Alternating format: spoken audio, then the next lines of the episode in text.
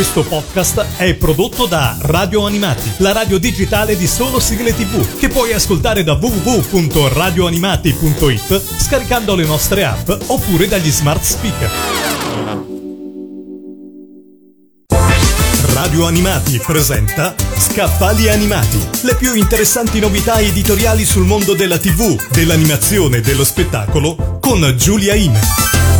Ogni volta che in un manga o in un anime c'è un personaggio che si cimenta nella preparazione di una pietanza giapponese, le nostre papille gustative iniziano a dimenarsi per il desiderio di assaggiare quei deliziosi manicaretti. I più audaci di noi hanno provato a riprodurre quelle ricette con le proprie mani e i più motivati sono riusciti a far conoscere la cucina giapponese in tutta Italia. Primo fra tutti è stato lo chef italiano Oji-san, che appassionato di cucina prima e di cultura giapponese poi, ha avviato il primo locale in Italia espressamente dedicato a riprodurre i piatti dei manga e degli anime. Un progetto nato con il preciso scopo di fare divulgazione oltre che ristorazione. Da molto prima di aprire il suo locale, Oji-san aveva intuito che l'uso del cibo nella narrazione manga e anime era qualcosa di molto più importante di quello che appariva e così ha deciso di andare più a fondo sull'argomento. Questa ricerca oggi si concretizza nella realizzazione di un libro. Infatti, dal 17 ottobre prossimo sarà in libreria in tutti gli shop online Fame da Otaku,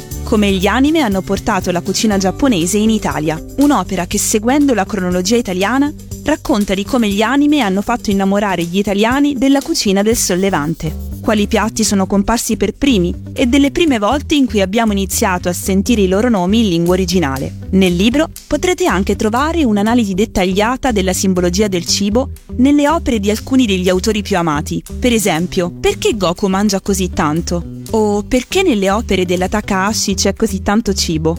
Quali sono i significati profondi della simbologia culinaria per il maestro Miyazaki? E così via. L'opera è rivolta agli appassionati del Giappone, ma anche ai mangaka che vogliono approfondire l'argomento cibo e utilizzarlo come elemento narrativo in modo più consapevole. La ricerca dello chef Oji-san è meticolosa e mette a disposizione degli studiosi e degli appassionati un nuovo strumento di indagine sulla diffusione della cultura degli anime in Italia dal 1978 fino ai giorni nostri e ultimo ma non meno importante, permette a tutti noi di poter realizzare a casa nostra le ricette giapponesi del nostro cuore. Fame da otaku, come gli anime hanno portato la cucina giapponese in Italia. Scritto dallo chef Oji-san con le illustrazioni di Andrea Dentuto, è pubblicato da Nippon Shop Edizioni.